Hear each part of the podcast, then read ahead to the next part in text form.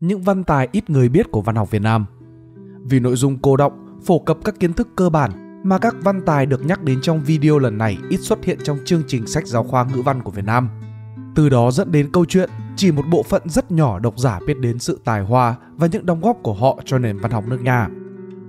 Chính vì vậy, hãy cùng tác giả Tuấn Thừa Sắc tại Spider Room tìm hiểu ngắn gọn về cuộc đời của những văn tài xuất sắc này và tìm đọc những tác phẩm của họ ở các đường link chúng mình có gắn ở dưới phần mô tả nhé. Hãy cùng bắt đầu ngay thôi nào. 1. Nhượng Tống Nhượng Tống, tên thật Hoàng Phạm Trân, là tác giả của tiểu thuyết Lan Hữu, cũng là dịch giả của Mái Tây, tức là Tây Sương Ký của Vương Thực Phủ, cùng nhiều tác phẩm khác.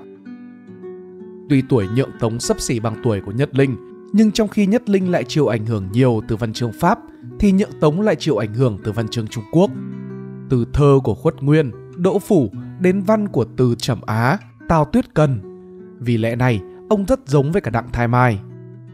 Không những thế, ông còn giống Đặng Thái Mai ở tinh thần cách mạng. Khác ở chỗ, trong khi Đặng Thái Mai sau này tham gia vào Đảng Cộng sản Đông Dương, thì Nhượng Tống lại tham gia vào Việt Nam Quốc dân Đảng của Nguyễn Thái Học. Là một đồng chí thân cận của Nguyễn Thái Học, nên sau này Nhượng Tống đã viết cuốn sách nhan đề Nguyễn Thái Học để vinh danh người lãnh tụ này, cùng với các anh em đồng chí đã hy sinh trong vụ bạo loạn ở Yên Bái. Ban đầu Nhượng Tống gặp Nguyễn Thái Học và anh em Phạm Tuấn Lâm, Phạm Tuấn Tài tại Nam Đồng Thư Xã. Một tiệm sách có cơ sở ấn loát thành lập năm 1925 với chủ trương chống lại chế độ bảo hộ của người Pháp tại Đông Dương. Chính vì để né tránh chế độ kiểm duyệt mà vẫn hun đúc được lòng yêu nước và tinh thần chống giặc ngoại xâm của đồng bào.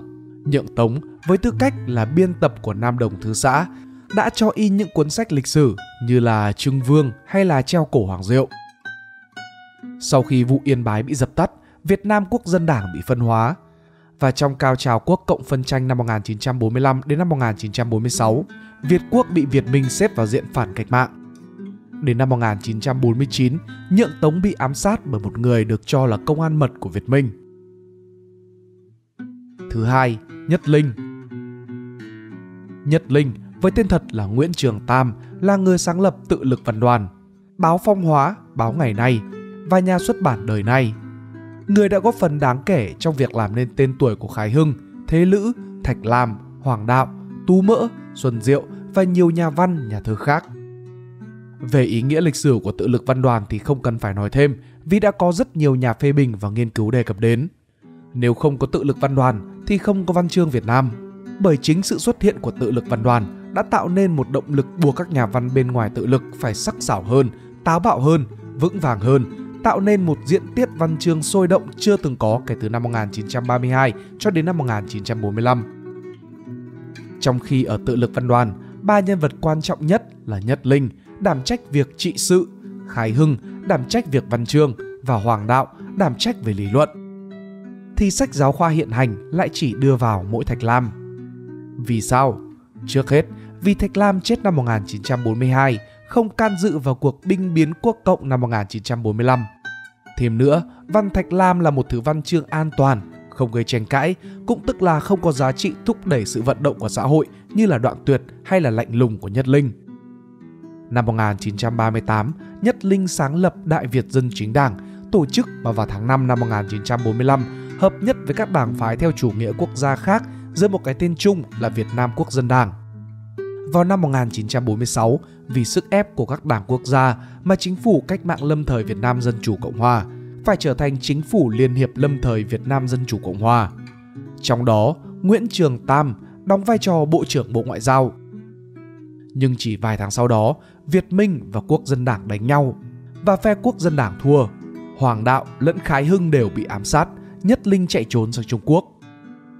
Năm 1954, Nhất Linh sống và làm báo ở miền Nam.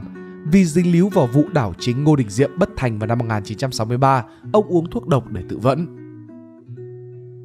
Thứ ba, Khải Hưng Là bạn thân và là đồng chí của Nhật Linh, Khai Hưng, tên thật là Trần Khánh Dư, cũng là thành viên nòng cốt của tự lực văn đoàn và Đại Việt Dân Chính Đảng. Ở đây có thể nói thêm về văn tài của Khải Hưng. Một nhà phê bình từng nói về Khải Hưng như sau. Nhiều năm nay tôi luẩn quẩn với cả Nhất Linh. Mãi gần đây tôi mới hiểu ra Nhất Linh là con đường để tôi đi đến với Khái Hưng, nhà văn lớn nhất thời tiền chiến. người duy nhất có thể đứng cạnh Nguyễn Tuân về sự nghiệp văn chương. Trước hết, Khái Hưng là tiểu thuyết gia chưa từng có. Tất nhiên là chưa từng có tính từ trước khi có Khái Hưng cho đến khi có Khái Hưng nhá. Nhưng mà tôi ngờ là còn hơn thế. Kể từ Khái Hưng, Việt Nam cũng chưa từng có một tiểu thuyết gia nào ngang tầm. Khái Hưng là một bí ẩn tuyệt đối, không chỉ ở sự kiện cái chết mà chưa bao giờ trong 70 năm qua có bất kỳ ai, một nhà văn hay là một nhà phê bình, nhà nghiên cứu, nhà sử học thuộc về bất cứ khuynh hướng, quan điểm nào, lập trường chính trị nào, trường phái hay là trào lưu lý thuyết nào, trong nước hay nhất là hải ngoại, giàu thiện cảm hay là nuôi ác cảm đối với cả Khải Hưng. Cuộc đời của Khải Hưng và văn chương Khải Hưng chưa từng bao giờ có ai nhìn nhận được Khải Hưng trong một chỉnh thể, chưa bao giờ có một cái nhìn đầy đủ và khái Hưng. 4. Hồ Hữu Tường Trong những ngày du học ở Pháp, ông đã là đồng chí của Tạ Thu Thâu và Phan Văn Hùm trong đệ tứ quốc tế. Vì làm báo chống thực dân Pháp và biểu tình trước điện Elysee mà bị trục xuất về nước. Về nước, Hồ Hữu Tường viết báo cáo cho các tờ tháng 10, thường trực cách mạng, quần chúng, Le Militant, tia sáng và đáng nói nhất là tờ La Lutte, chung với Nguyễn An Ninh và Tạ Thu Thâu trong khoảng năm 1931 đến năm 1939. Ông từng in sách ở nhà xuất bản Hàn Thuyên cũng như là gặp gỡ và giao thiệp với các nhà văn, nhà báo ở đất Bắc trong khoảng thời gian từ năm 1945 cho đến năm 1946.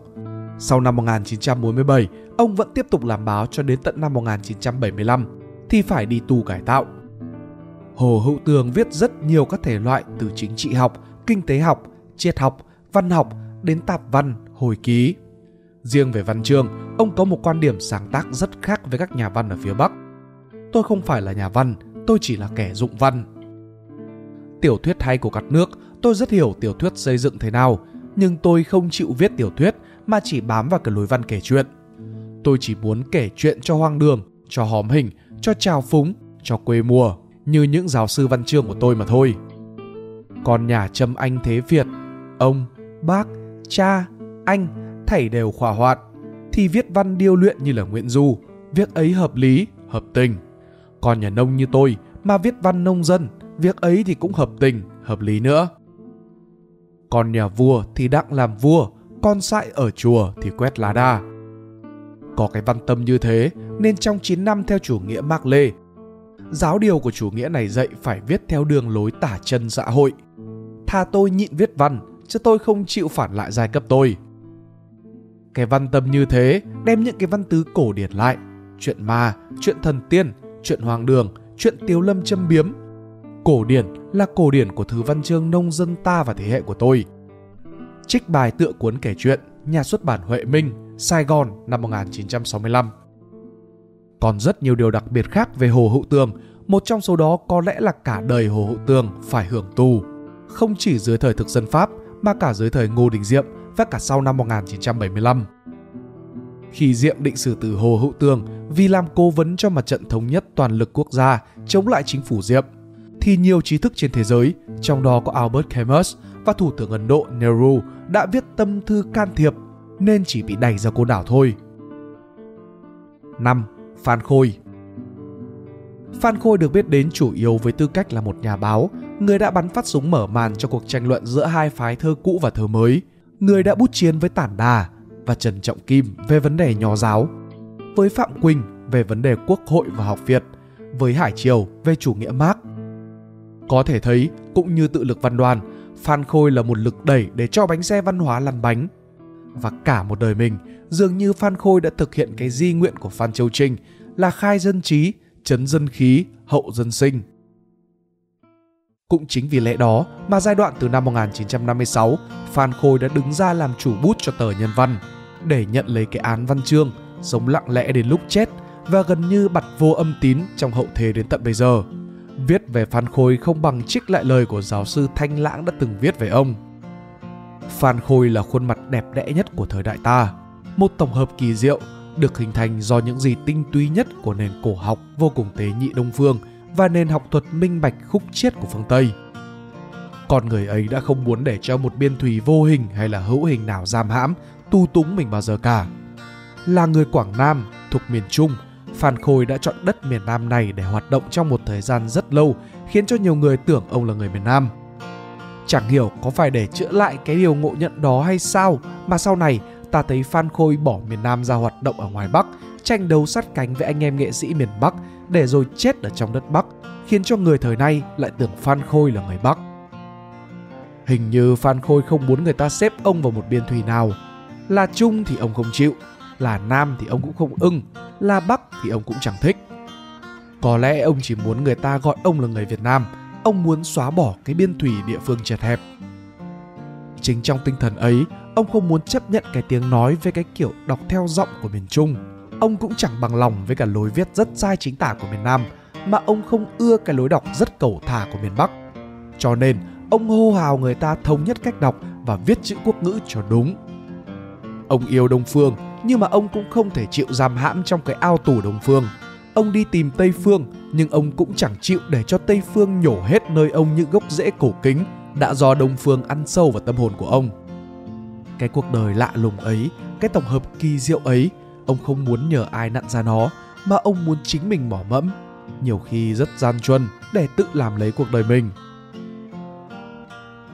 Vẫn còn rất nhiều những tài năng văn chương khác mà học sinh bây giờ không ai biết về họ như là Lan Khai, Phan Văn Hùm, Trần Dân, Hoàng Cầm, Dương Nghĩa Mậu, Thanh Tâm Tuyền, Vũ Khắc Khoan, Dương Thu Hương, Bảo Ninh, vân vân.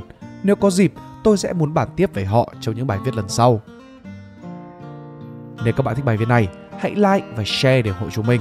Đừng quên bấm nút subscribe và nút chuông bên cạnh để không bỏ lỡ video nào bọn mình ra trong tương lai. Cảm ơn các bạn đã lắng nghe. Đây là Spider Room Books, còn mình là Pink Dot. See ya!